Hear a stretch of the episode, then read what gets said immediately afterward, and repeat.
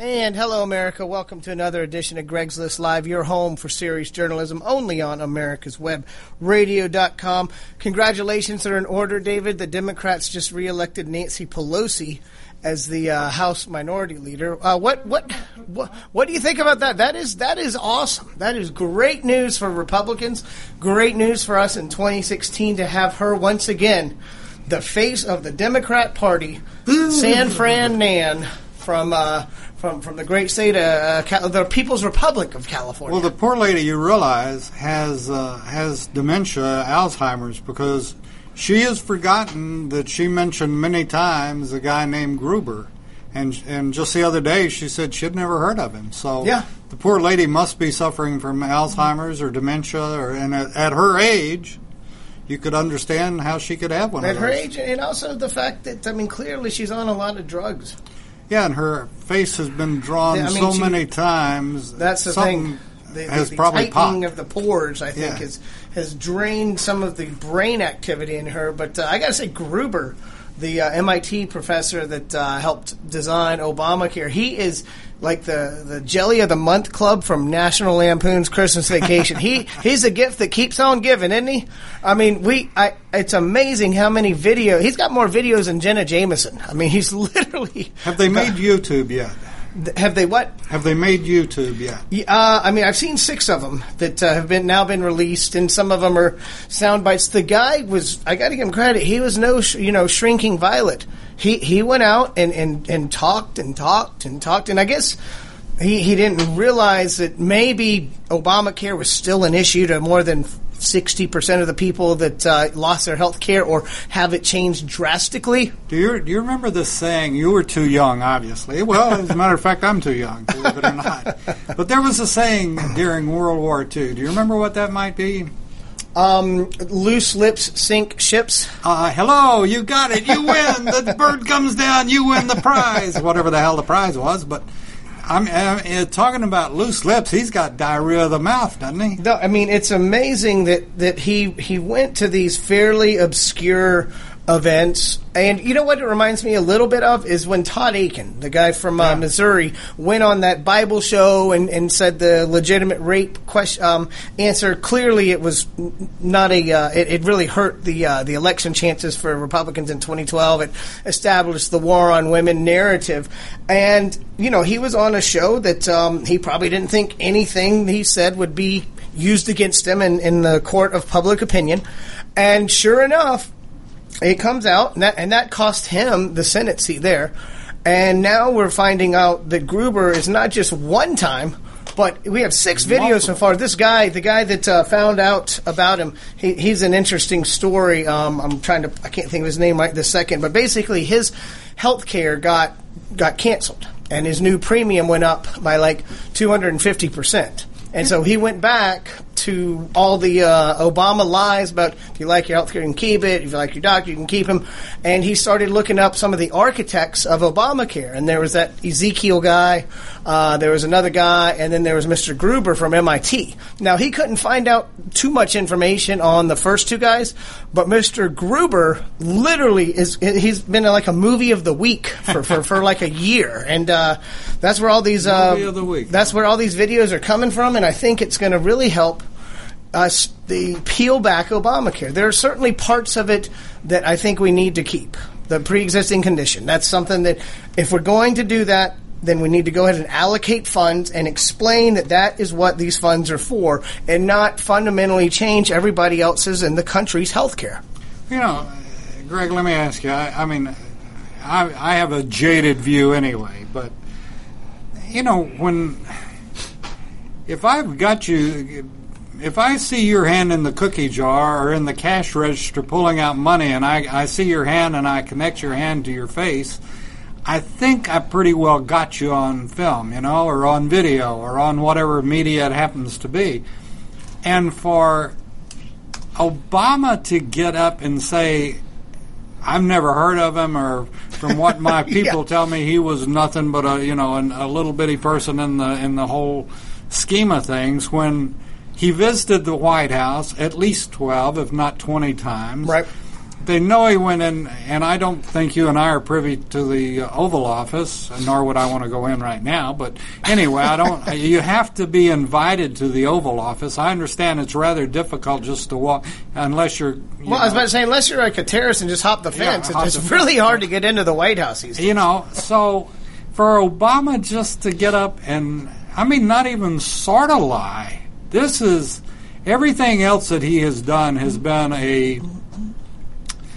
You know, we know he's lying, but it's been yeah, somewhat, you know, questionable lie. It's been maybe. a little ambiguous in parts, I guess yeah. is what you're trying I mean, to say. Yeah, I mean, you know, you can keep your doctor, you can get, you know, if you like it, you can keep. Well, anyway, we know that was a lie, but then to get in on this thing and just come out and say, I've never heard of the guy, when you got him signing in and saying, I love Obama, I mean, you know.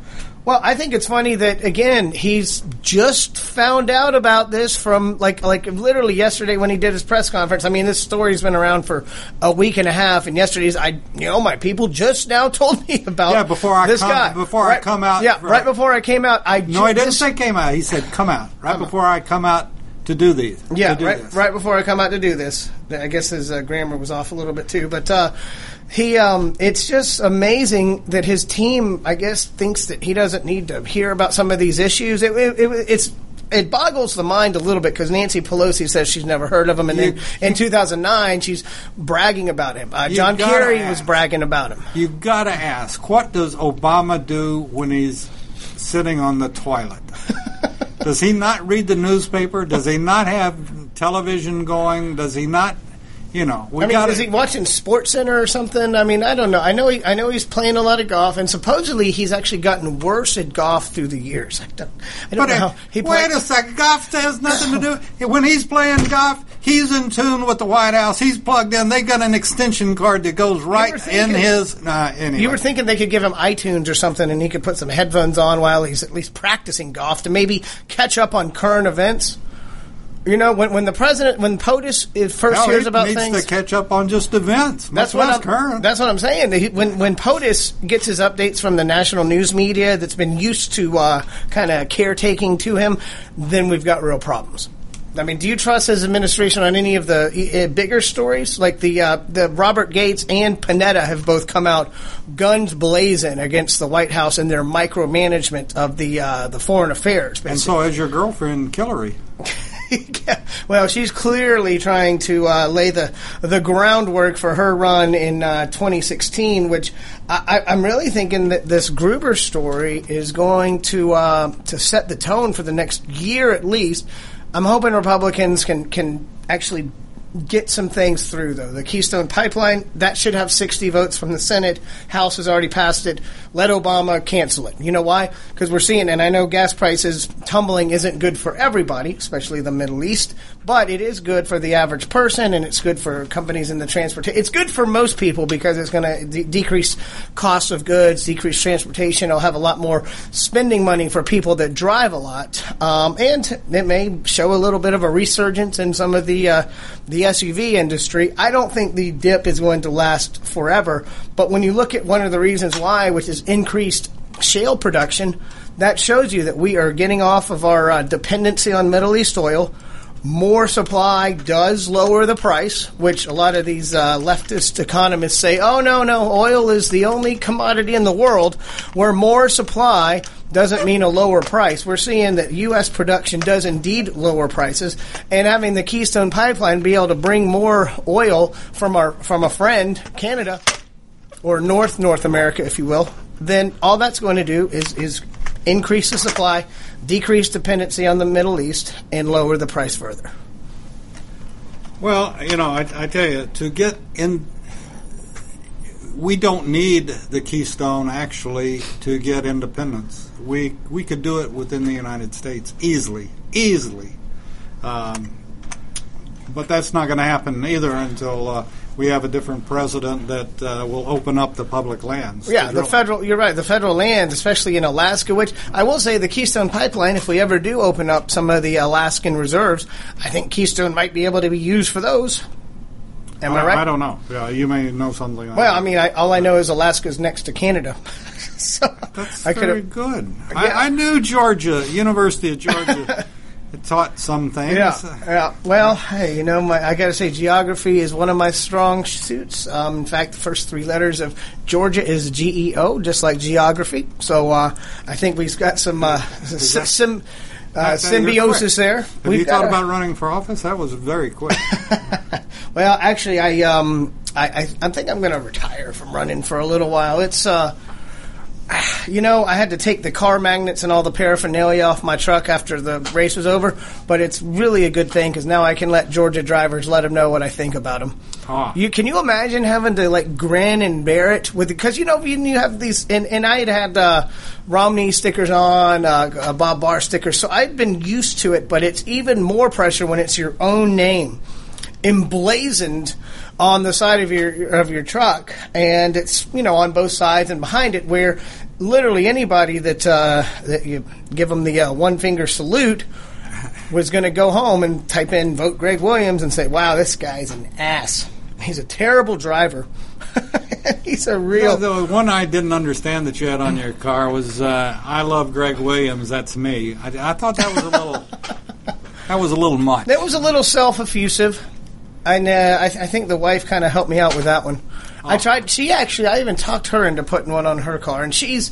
She's, as, as as some of the listeners know, she's Ecuadorian. Her driving skills are pretty good. She shows her impatience when we're in her home country. And uh, I hear more of Spanish cur- curse words than uh, than I knew existed. Put it I that way. I tell you what, uh, Atlanta.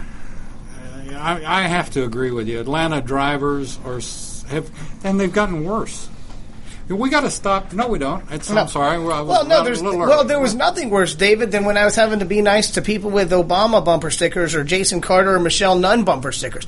That was rough, and I've always said it's it's bad being that Samaritan that you let somebody in front of you and then they've got an Obama yeah. twenty twelve, so you, you literally have to sit there stuck in Atlanta traffic and see Obama Biden twenty twelve for like the, the next twenty minutes of your life. That I, sucks. That that is a hashtag sucks dot com. I uh, I have the thing uh, read my lips, and I, I will you know lip my uh, verbiage to them. And well, let them know exactly what I think, you know? Well, David, uh, the good news, though, you remember the Obama bumper sticker removal kits?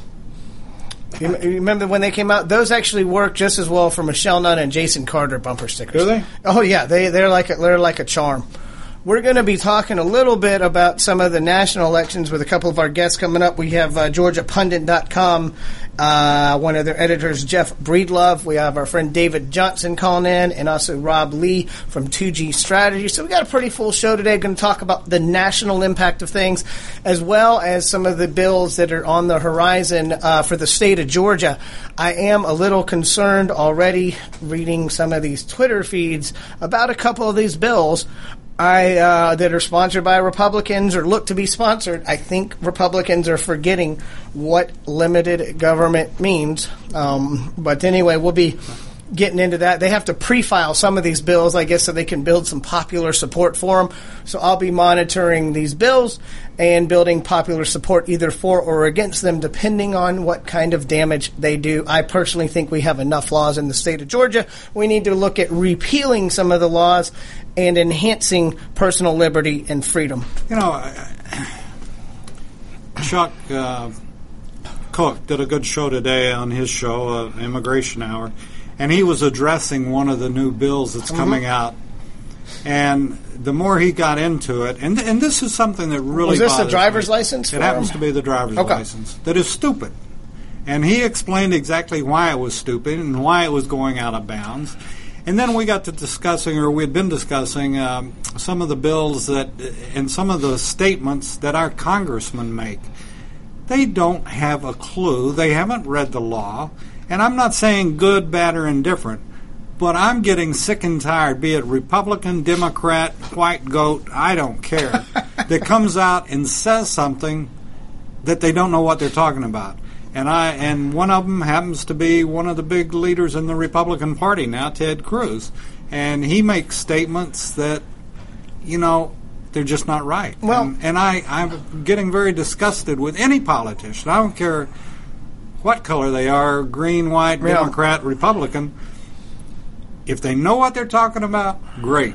if they hedge on it or they don't really know what they're talking about, then their staff, it's their duty to inform their person of the truth. Right. Well, and, and I, I, I agree with you. That's why last week I was happy to say, look, don't be against net neutrality just because Ted Cruz told you so. So anyway, we're going to take our first break. We'll be back with Jeff Breedlove from Georgia Pundit dot com in a second. Thanks. This is Doctor George from Peachtree Ear, Nose, and Throat Center. Do you have problems with sinus pain and pressure? Do other people smell things that you don't? Have you lost the joy in eating because food just doesn't taste like it used to? Is your nose always stuffy no matter what you do? Maybe you have sinus or nasal polyps, a chronic sinus infection, or allergies that are either undertreated or have never been treated at all. At Peachtree E N T Center, we use state-of-the-art equipment so you can see the problem. You'll be a partner in your care, and together we will decide the course of treatment, because we believe in old-fashioned medicine, where we take the time to fix the problem, not just medicate the symptoms. We specialize in minimally invasive balloon dilation sinus surgery, correction of a nasal septal deviation, and turbinate reduction surgery that can be done in the office, getting you back to work the next day. And you can rest assured that all options will be discussed before surgery is recommended, because Peachtree E N T Center is where patient care counts. If you'd like to make an appointment, call four oh four, five nine one, nine one zero zero or reach us on the web at w w w dot peachtree e n t center dot com. This is Doctor Susan Blank, Medical Director for the Atlanta Healing Center. Our team is able to offer a multitude of treatment options, such as quantitative E E G, also known as brain mapping, hormonal and nutritional assessments, neuropsychological testing, and cognitive therapy, along with traditional twelve-step facilitation. And we can even offer you, if appropriate, a gentle medically managed detox. Please contact us at seven seven zero, six nine six, nine eight six two. This is America's Web Radio dot com, the best in chat radio designed just for you. And welcome back to Greg's List Live, the home of serious journalism, only on America's Web Radio dot com. We are uh, taking a little solace in some of the Republican victories from November fourth, but it is also now time for Republicans to lead. Uh, David, you had just mentioned about some of the bills that we have on the national scale, and uh, we also have a lot of important things coming up in Georgia. I wanted to welcome back to the show our friend Jeff Breedlove from Georgia Pundit dot com. Jeff, how are you today? Greg, I'm great. How are you? Oh, man, I, uh, you know, up and down, but uh, great day in Athens, Georgia for the uh, for the college football, and uh, obviously we're still reveling in our success from the election on November fourth, but as we saw uh, yesterday, the uh, Georgia's legislative session is about to begin, and uh, they're pre-filing bills, and we're also seeing a national conversation um, pitting Republicans against Obama already, and uh It's. Um, I don't think it's really going to let up. No, no rest for the wicked, right? Oh, there's there's, there's no rest in uh, in America for, for freedom and, and democracy. And we were talking at the state capitol yesterday with some folks that that is it's it's kind of it's it's kind of a great thing. I mean, we're not going to decide things in some kind of protest in some square where we burn our country down. But but you know, we never stop the the discussion. Uh, we never stop the elections, and uh, and that's probably a good thing. And we we saw a great example of that yesterday. Uh, from United States Senator Johnny Isakson, who uh, launched his um, twenty sixteen campaign yesterday, and I think there was a bit of humanity and a bit of, uh, of political realism mixed in. Uh, he was asked several times, "Why are you doing this now?" And he said, "You know, because every time I go out in public, somebody asks me if I'm running again." And he said, I just get tired of being asked the question, so I just wanted to tell everybody. And that's the human side of it. The political side of it is, of course, he wanted to send a strong message to any potential primary challenger or any potential Democrat challenger that he is the man to beat, that he's got the support of uh, the grassroots in the Republican Party. And I must tell you, yesterday was one of the most impressive political displays uh, in terms of support for a candidate that I've ever seen in the state of Georgia. Well, I got to say, Isaacson did not make it rain for the political consultants, uh, unlike uh, Saxby did uh, a couple years ago. But uh, so we're uh, and, and here's the thing. Here's the takeaway, Jeff, is I think the Democrats have, have learned pretty quickly that uh, Georgia is not quite ready for their uh, progressive leftism. Well, Greg, it's a little hard to hear you on this end, by the way, but oh. um, it's very low volume. But the takeaway on the Democrats is this, and I mean this with respect. I, I know Senator uh, Carter, and I, I've only met Michelle Nunn, but certainly don't know her, but I compliment the, them when I say, you know, the names Carter and Nunn are, are gold standard names in Georgia politics. And the bad news for the Democratic Party is they had the, the two heir apparents uh, of their strongest brands on the same ticket, and, and they, they got basically forty-five percent of the vote each. And, and that's very bad news for the Democrat Party statewide. Uh, certainly, I expect to see Jason and perhaps Michelle both uh, stand again statewide. But I just think I think they have to admit that, that as much as they want to say we're a purple state, uh, we're a little bit more red than, than, than they want to admit. Well, they, can you hear me better now? Much better. Okay. The uh, the, the takeaway I, I looked at was, okay, they put up some legacy candidates. They dumped a lot of money into Georgia, and they took on somebody that I think was uh, is, is potentially far weaker just because he didn't have power of incumbency or a track record in David Perdue, and lost by eight points. Going up against Isakson in twenty sixteen, um, that's just, uh, you know, the, I don't see any path to uh, victory for them. In fact, I don't, I don't think that uh, – I would be surprised if they dumped as many resources in Georgia just based on this, these last results, and uh, they realized that the Republican ground game, I, I am optimistic that that's not going anywhere, and um, I, I, Isakson, I think, has bipartisan support just because he has been more of a a statesman, if you will, and um, I'm, I would wager that there will be somebody to primary him from the Republican side, but uh, it, it would be similar to the ones that primaried uh, Governor Deal this time around, and, and wouldn't really... I agree with you. If he gets primaried, it'll be similar to um, uh, a tier, you know, D or E or F candidate. Uh, uh, Tom Graves, Congressman Tom Graves, was there yesterday. There had been speculation that the Tea Party, uh, unnamed people in the Tea Party, wanted to recruit him to run. He was there standing in support of, of, of Senator Isakson. Congressman Doug Collins was standing there in support. Uh, the Lieutenant Governor, the Secretary of State, the Agricultural Commissioner, uh, the Speaker of the House. Uh, a large number of, of the of the General Assembly members were there. Uh, P S C commissioners were there. Uh, I just don't see a credible Republican candidate emerging against Johnny, nor do I see a credible Democrat candidate emerging against Johnny. Yeah. And that's something he's earned. Uh, he's not as conservative as I am, but he's a good man. Yeah. He's a man that loves well, the state. He's a humble man. And I think that uh, I, I will say a little bit. Going back. A little bit will depend on uh, how effective Republicans are during this next twelve months, because I really think we have about twelve months uh, from now uh, to get some stuff done. Uh, clearly, it's in a lame duck session right now. We'll see what Obama does as far as executive orders. Well, I think orders. He'll be chairman of a committee, and I think had, had the Republicans not taken over, some folks might have looked at it a little bit differently. But the fact is, he's going to be chairman of a committee.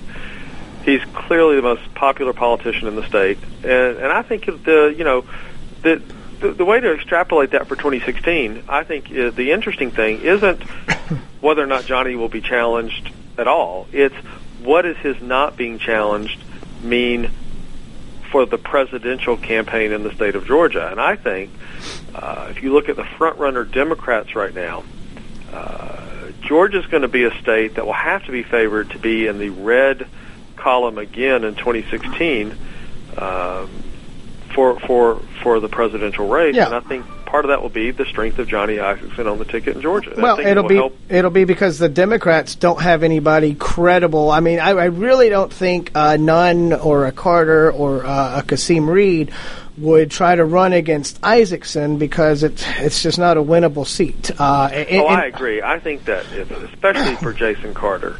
Uh, For him to run against Isakson would be, uh, from his perspective, uh, a huge mistake. I think if Jason runs in an open seat for governor uh, in, in four years from now, he's going to give um, the Republicans uh, another run for their money. Um, certainly, I hope the Republican will win. But well, the fact is, I think he'd be a strong candidate. Well, but here's here's governor. But Jeff, here's another one of the takeaways that I found. I don't think the Democrats are going to have vacuous coronations anymore. I don't think they're going to clear the field for uh, Nunn and Carter, especially for the open governor seat, because it's going to be... Oh, no, and I think that's what we see going on with so, this, this back-and-forth diplomacy between the Kasim Reed camp yeah, I mean, and the, the basic, Carter camp. Yeah. I think you have to factor in John Barrow and his political future. I mean, yep. The fact is, yes, he lost, but, you know, the N R C C and Republicans in Georgia, we tried for years to, to get rid of him. He proved that he can win votes. Uh, you know, there's going to be there's going to be some jockeying going on with the Democratic Party, uh, and yeah. I agree with you. And that's be a that's clear shot. That's only going to help the Republicans, because it'll finally we'll get to see some some discord oh, on the Democrat side. For the president, uh, you know, we're hearing uh, Pocahontas, which is uh, my, the the little nickname for Elizabeth Warren. I she would have zero chance in Georgia. She's a gun grabbing leftist. Hillary oh, Clinton oh. would. Po- Pocahontas makes Michael Dukakis look like look, look, look like a Ronald Reagan. Yeah. I mean, I would you know, love to see her up. I, I right now, I, it's never too early to speculate. I really like Governor Scott Walker as the Republican uh, president. Um, I will say Rand Paul was on uh, Bill Maher's show the other night. I don't normally watch Bill Maher, but I had left it on from something else, and he was actually getting applause from the Bill Maher audience. He's an interesting candidate to look at. I think that the Democrats are typically nice to uh, people that they think aren't a threat to them, so they get propped up a little bit in the Republican um, specter, and of course they will always try to character assassinate people like Governor Walker, who's actually had to lead a state and, and help save teaching jobs by ending the uh, the public sector uh, corrupt unions there, and uh, that's why I think he's a, a really good candidate for uh, for Republicans in twenty sixteen. It is never too early. I do like to take a little bit of a of a break, and I'm glad Senator Isakson is at least uh, held off some of the, the announcements for the next uh, six months. Well, I think months. We're all glad we don't have a runoff going on in Georgia right now at Christmas yeah. time. But, uh, yeah. but you know, we're going to have the stable for Republicans in twenty sixteen, presidential-wise, is much deeper and much stronger than the Democrats are. Um, I mean, they're they're looking at, at Elizabeth Warren, uh, Jerry Brown of California, for heaven's sakes, Joe Biden, for heaven's sakes, Hillary Clinton. Uh, uh, this is not a, a deep bench. I mean, we have... Um, far more uh, appealing, uh, stronger candidates, and I think we have an embarrassment of riches in twenty sixteen going into the presidential primary. Um, and, and I think Georgia's going to play a, a key role. Brian Kemp is working on, Secretary of State Brian Kemp working on getting a kind of a S E C, you'd like that, mm-hmm. S E C uh, primary going on, and, and I think Georgia will be right there as a key state on that day, and I think... Uh, people that like to see presidential candidates on the Republican side of the aisle are going to have a chance to meet almost everybody running. Yeah, well, and uh, again, it, it is really up to the Republicans to to make sure that uh, winning the election doesn't mean we forget about the, the issues that are important. We need to make sure that uh, Republicans remember what limited government is. And as I uh, preface the show with, there's some bills um, coming out that uh, I'm a little leery of that are sponsored by Republicans, and we're going to have to take a really hard look at them. I saw one that was supposed to mandate bars have some kind of insurance, I uh, and that was sponsored by a Republican, supposedly. I need to see the text on that, but uh, I don't like insurance mandates, and I especially don't like it when they come from Republicans. I agree with you. No one likes these unfunded mandates or mandates that impact our lives that, that where we should be able to make the choices, which also reminds me, you know, about going back to Georgia for a little bit, there's been at least two bills pre-filed already. One in the House, which is House Bill one by Alan Peake yep. on the medical cannabis bill, and one in the Senate by Senator Josh McCoon, which uh, uh, impacts driver's licenses. And I think, you know, in the Georgia General Assembly, if I may, there's going to be some fascinating uh, posturing on, on right-of-center coalitions on everything from the Religious Liberty Bill to Common Core in education yep. to um, funding for transportation, to funding for rural health care, yeah. uh, to funding for, for um, uh, things like um, venture capital, to make sure that, that Georgia has venture capital available to attract new yeah. jobs. So there's going to be some, some serious uh, philosophical questions for the Republican majority to address in the, at the state level in the General Assembly in the next session. Yep. And, and a lot of members will be forced to, to make some choices on what it means to be um, conservative. Exactly. Well, Jeff, I appreciate your time today, as always, and uh, it'll be a fascinating next session as Republicans once again lead the state. Let's make sure they don't lead us in the wrong direction. We'll be back in a couple minutes on Greg's List. Do your children know where their food comes from? At Connecting Farm To Fork dot com, there's all kinds of ways to help your child understand how three hundred million of us here in America stay nourished, clothed, and healthy. Activities, food facts, and farm visits help young people learn about America's hardworking farmers and have lots of fun doing it. Visit Connecting Farm To Fork dot com today for a learning experience that'll really grow on you. Connecting Farm To Fork dot com. Brought to you by the people who care at Feedstuffs Food Link. Did you miss a show that you really wanted to hear? All of our programs are available for download on americas web radio dot com and on iTunes. You can listen to your favorite programs on americas web radio dot com anytime you like. Hello, I'm Doctor Mike Karuchak. Have you ever wondered what doctors talk about amongst themselves? If you do, join us on the Doctor's Lounge and hear the doctors' conversations amongst themselves. Join me and my co-host, Doctor Hal Schertz, every Thursday morning, eight to nine a.m. Did you miss a show that you really wanted to hear? All of our programs are available for download on americas web radio dot com and on iTunes. You can listen to your favorite programs on americas web radio dot com anytime you like. This is americas web radio dot com, the best in chat radio designed just for you. And welcome back to Greg's List Live, the home of serious journalism, only on americas web radio dot com. Wanted to take a minute to invite everybody out. Buckhead Young Republicans have their uh, November meeting tonight at the uh, Georgia G O P headquarters on Maple Drive. We've got uh, uh, Nancy Palmer from the Georgia Craft uh, Brewery Guild and... Um, a couple of other speakers from some of the local breweries will be talking about one of the uh, bills that they want to get passed through, which uh, which would allow some of the uh, craft, uh, the brew pubs to actually be able to sell a six-pack or a growler to people that come through to one of their tours. To me, it's a pretty common-sense, job-creating piece of legislation. There's cronies at the Gold Dome that are likely to want to stop that and keep the status quo in place. But uh, wanted to invite everybody to hear about that issue tonight. We are also having elections. It will be my last meeting as chairman of the Buckhead Young Republicans. And David, I know you've uh, we've joined now by David Johnson from Strategic Vision. David, you've been a, a guest at the Buckhead Young Republicans meetings in the past, and wanted to welcome ba- you back to the show. Oh, thank you, Greg. You've done an outstanding job as chairman. Well, you know, we were happy to have you speak at uh, several of the meetings, and you've also been a frequent guest on this show. I wanted to have you on today so we could kind of uh, gloat a little bit about the uh, the wins that I think both you and I predicted uh, on November fourth. But we also have to look and say, okay, we caught. It's like the dog catching the the, the, the truck. What do we do now with it, right? Well, now the, now comes the hard part, and that's governing. And what the Republicans have to do, not just here in Georgia, but throughout the country, is show a positive conservative agenda. Even in Congress, if we know Barack Obama is going to veto things, we still need to give the Republican agenda, the positive conservative agenda, to show people there is an, an alternative. And Republicans are the party of ideas. Uh, they're not just a party of say no to Barack Obama. That's what's very critical at this hour. Yeah, and, and I uh, I think there had been some sentiment to not uh, waste time trying to repeal Obamacare, but our friend Mister Gruber, the, the, the Jelly of the Month Club, the gift that keeps on giving, I think has made uh, repealing Obamacare or repealing some of the more debilitating parts of it a, a focal point of this next session. Oh, they it really has. I mean, look. It shows what this administration thought of the American people from the very beginning. It shows their complete contempt of the American people, of the legislative process. And I think it epitomizes what's wrong with Obamacare, but beyond that, what's wrong with this administration. This administration is the most arrogant, the most abusive that we've ever seen in history. They have no regard not only for the American people, but for our allies abroad as well. And we're seeing this over and over again.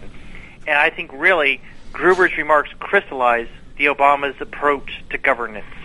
Yeah, and, and strategically, um, you know, clearly the Republicans, we, we always lose when uh, when we shut down the government. Is it possible for them to fund every part of the government but just not fund uh, certain aspects of Obamacare, specifically, um, you know, some of the, the handouts to uh, to um, some of the hospital, well, the hospital, some of them that didn't expand Medicaid. Uh, in the rural areas, we have to look at a way to, to somehow fund those. But uh, there's a lot of aspects of Obamacare, including the handouts to the insurance industry, that I think we need to seriously look at defunding. Is it possible now that the Republicans have both the Senate and the House that they would be able to do that and, and, and achieve that through a, a funding mechanism? Definitely. There's a lot of ways that basically Republicans can kill Obamacare with the death of a thousand cuts.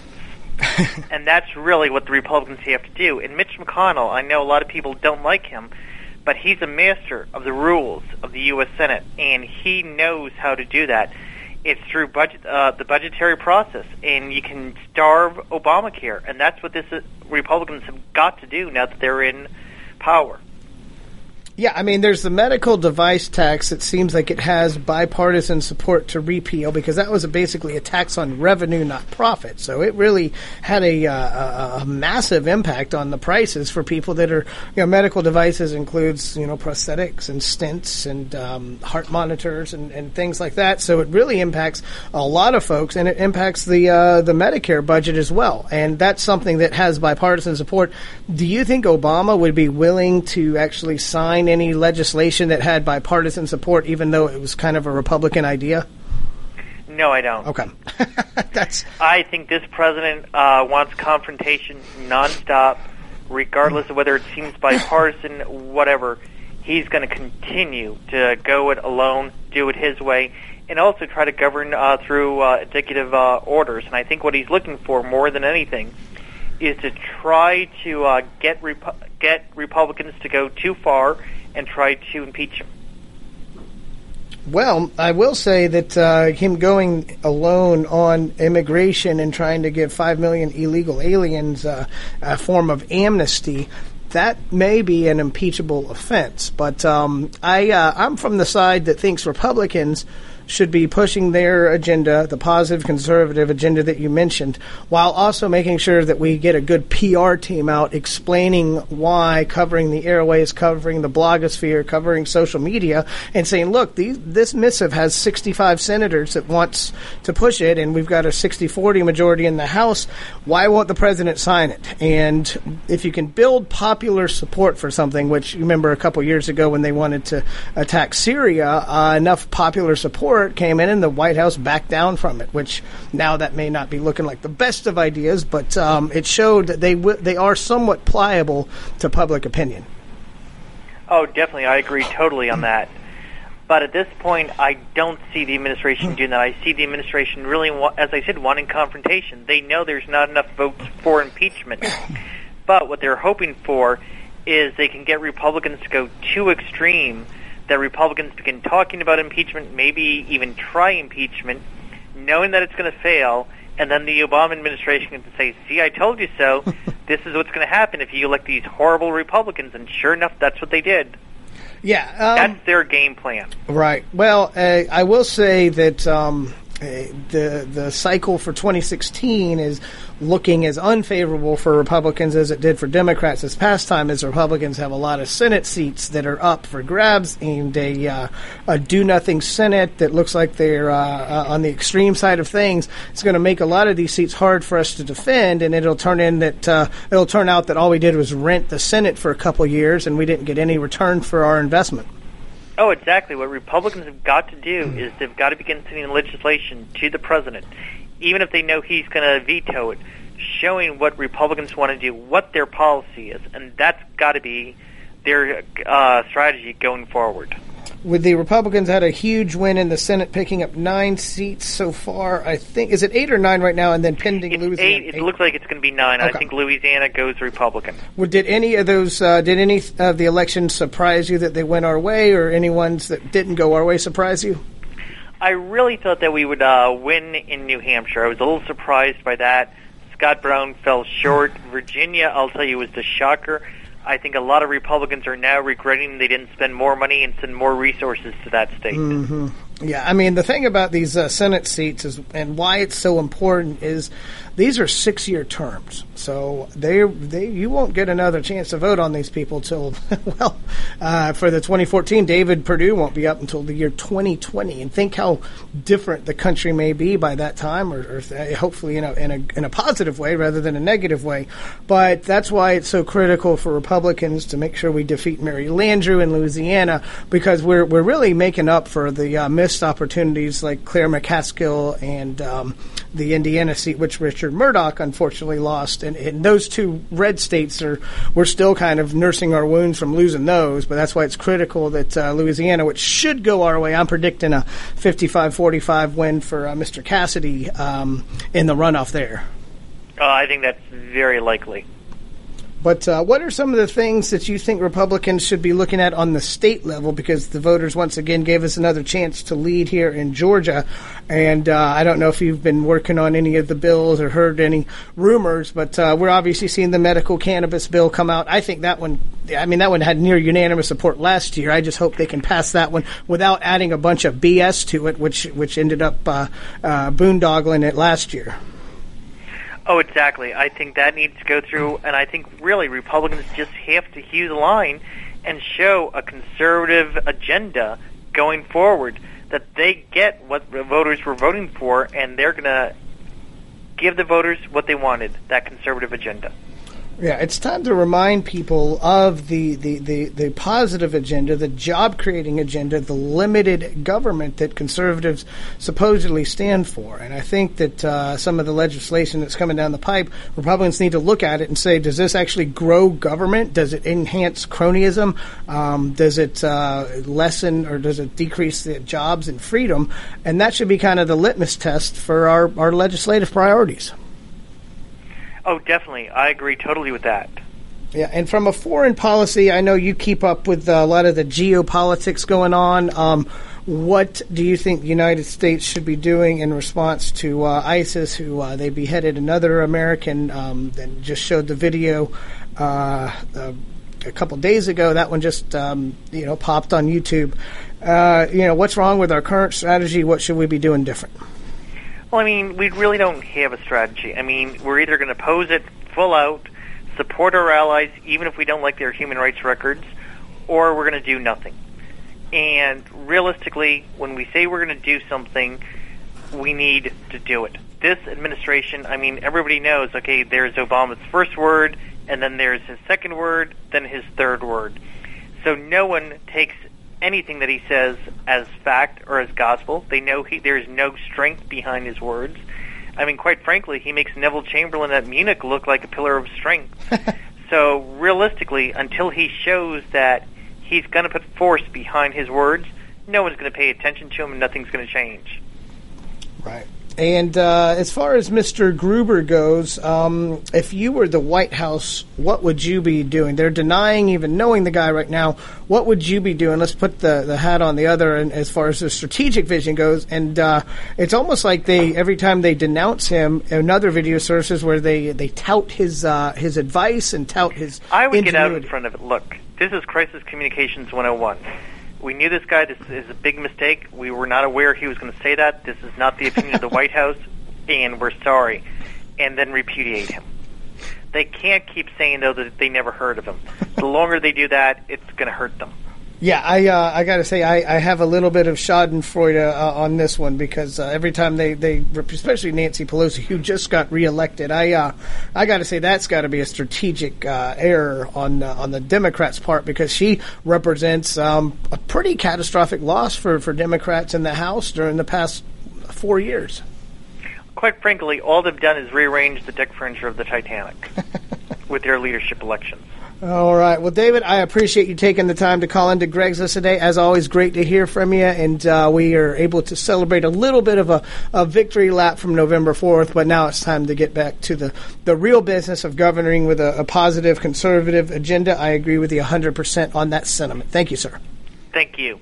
Bye-bye. And we've got uh, our friend Rob Lee from two G Strategies calling in at the uh, two forty-five mark, and uh, just wanted to update everybody on uh, on a couple of uh, housekeeping items. The Buckhead Young Republicans do have their Tuesday meeting tonight.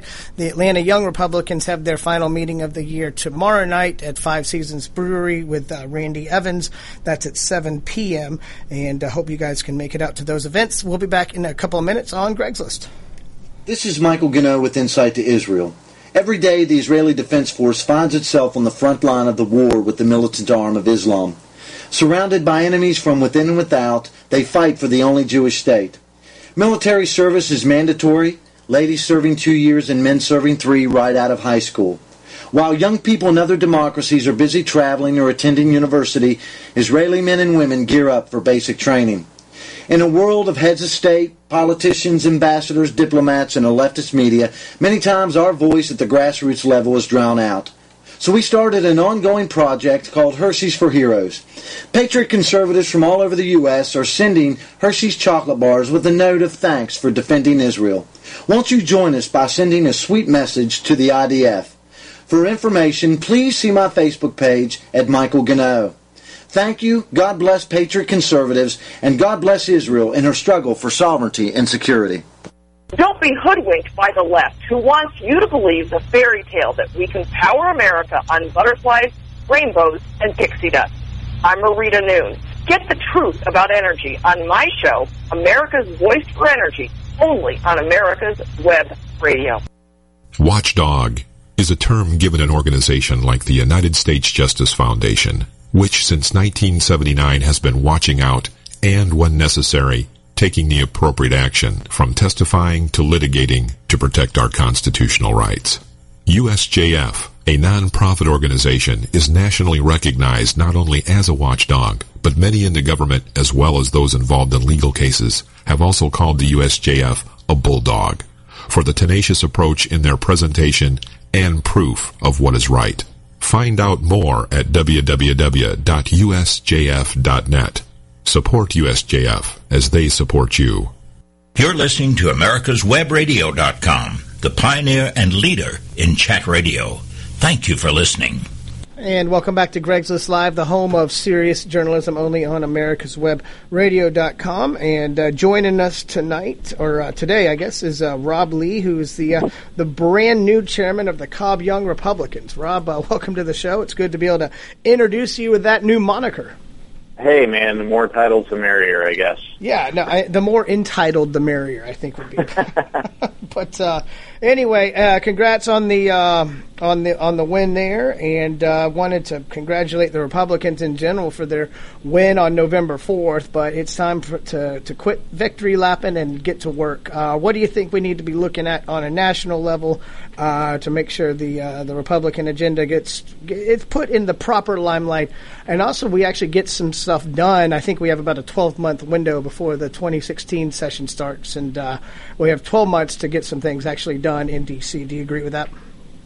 Oh yeah, absolutely. I mean, uh, on on a national level, I think it uh, I think it begins with the announcement that uh, Johnny Isakson will be running for re-election.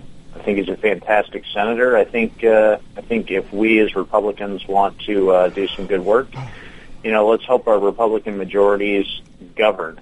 Um, I, I, I saw a little little blurb on one of the Facebook uh, the Facebook crazies out there calling calling Johnny Isakson a liberal Republican, and uh, you know, avoiding those kind of conversations might be a good start for what we need to do to actually accomplish something. Well, you know, so. Obviously Isakson broke some hearts in the political consultant world when he uh, announced the re-election bid. Um, again, he there's. Uh, You know, I'm sure he's going to get somebody to primary him from the right. The question is, will there be any validity? If we're unable to get anything done during this next twelve months, and, and I'm talking about at least, you know, pushing down the Democrat unfavorable ratings, if Obama vetoes everything and we properly message it and we send common sense pro-growth bills to him to sign, then I, I, I think the Democrats will be giving up the White House in twenty sixteen.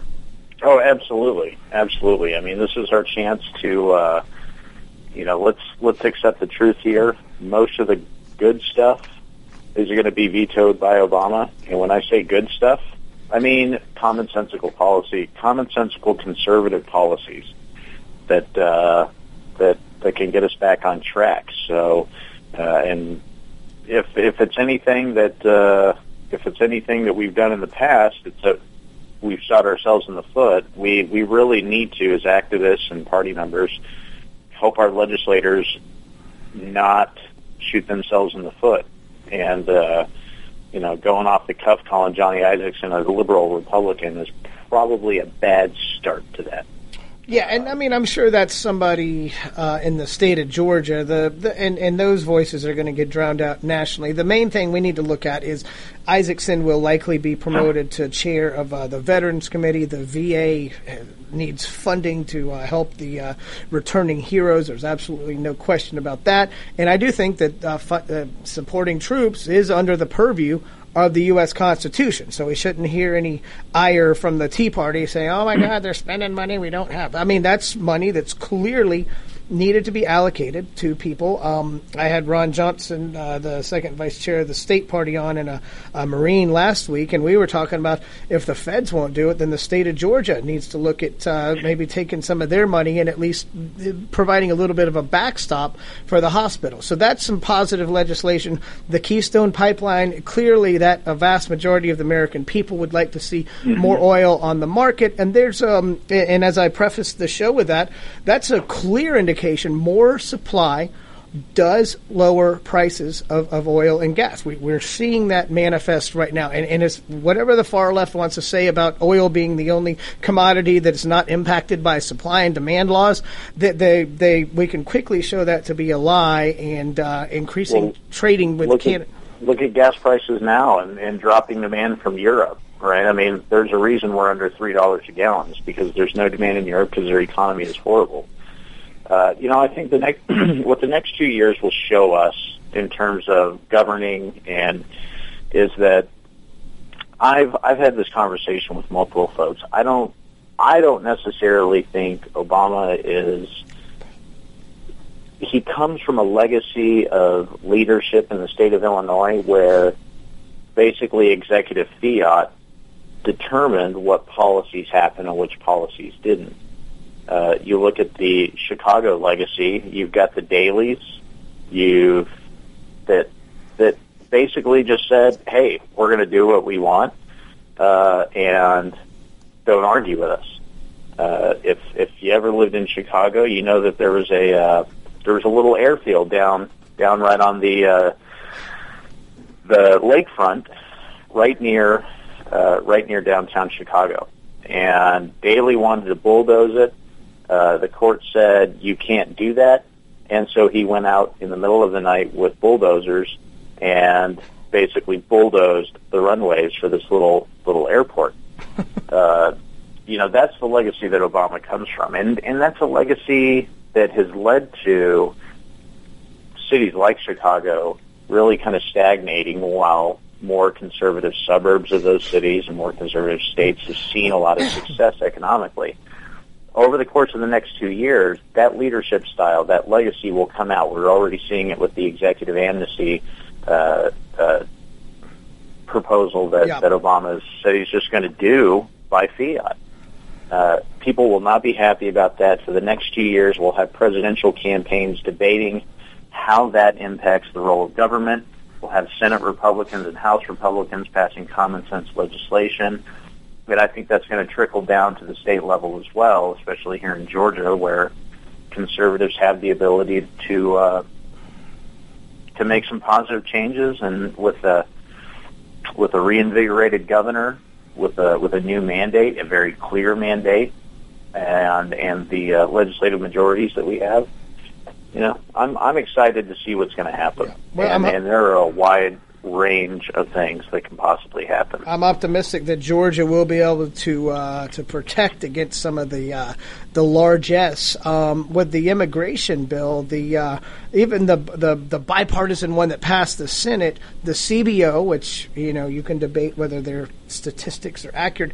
They predicted that wages would actually decrease for the first ten years if we did you know amnesty um, the uh, the eleven million illegals. And am- when we say amnesty, this doesn't necessarily means citizenship. This just means we're going to allow them to legally stay here. And I think me and you have talked about this before. That's not the worst idea in the world, but that does have a palpable economic impact of lowering wages. This is predicted by the C B O, and they're normally kind of a, uh, a garbage in, garbage out entity. And I don't think the people that are working right now can afford any more wage decreases.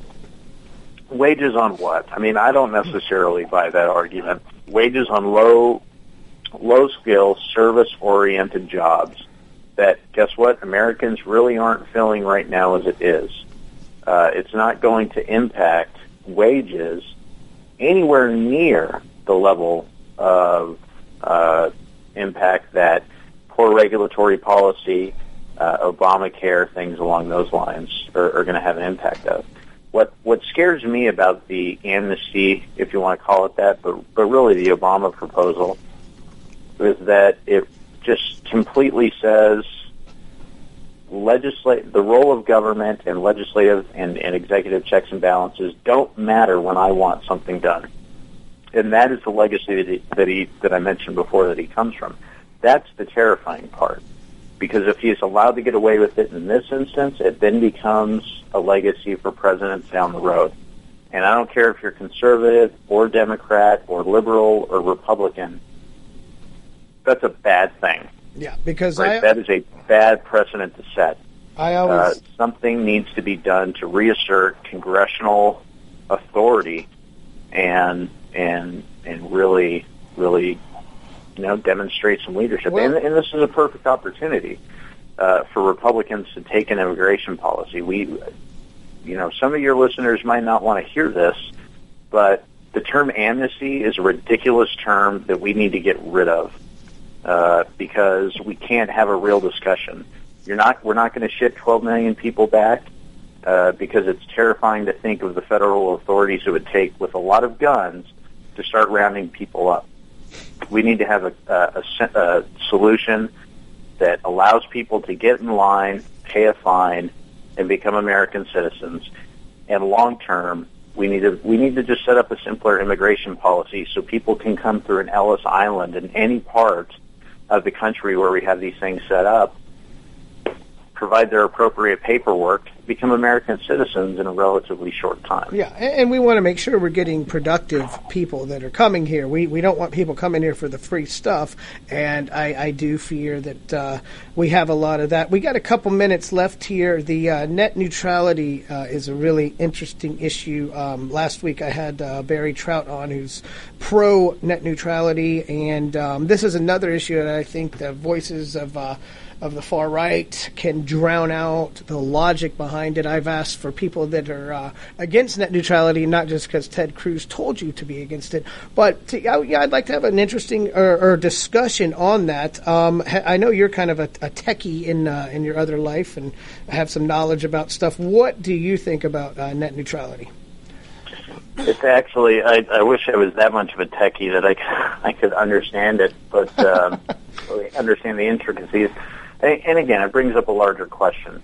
Um, we're we're talking we're talking about a regulation now that really has been driven by regulations which have allowed for the monopolization of, of utility services like information technology in, in its various forms.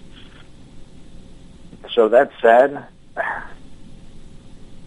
I don't really have a good answer for you. Right. Well, and that's kind of why I want to, you know, hash out the discussion a little bit and not just have a, uh, a concrete yes or no, because the, the pro-net neutrality folks will say, oh, if you like it, the internet the way it is, then, uh, you know, just, you know, have have the F C C have, have these uh, overseeing powers. Now, we've heard about that. If you like it, then you can keep it. So we've heard those edicts from the feds before, and they haven't exactly come true. I'm going to do a little bit more research on this topic on my end. Rob, I did want to thank you for calling in, and congrats on your uh, on your new uh, employment, if you will, or uh, volunteerism well, as uh, Cobwire chair. And uh, wish you luck. I appreciate with it. It was a hard-fought thirteen-second campaign. You went, you went Kim Jong Un and won with one hundred percent of the uh, support. So yeah. I, could, I even got seconds from the other chapter chairs that yeah. uh, aren't technically Cobwires. Hey, that's know, how amazing of a of a campaign it well, was. Well, like I said, that's how much I believed in your campaign.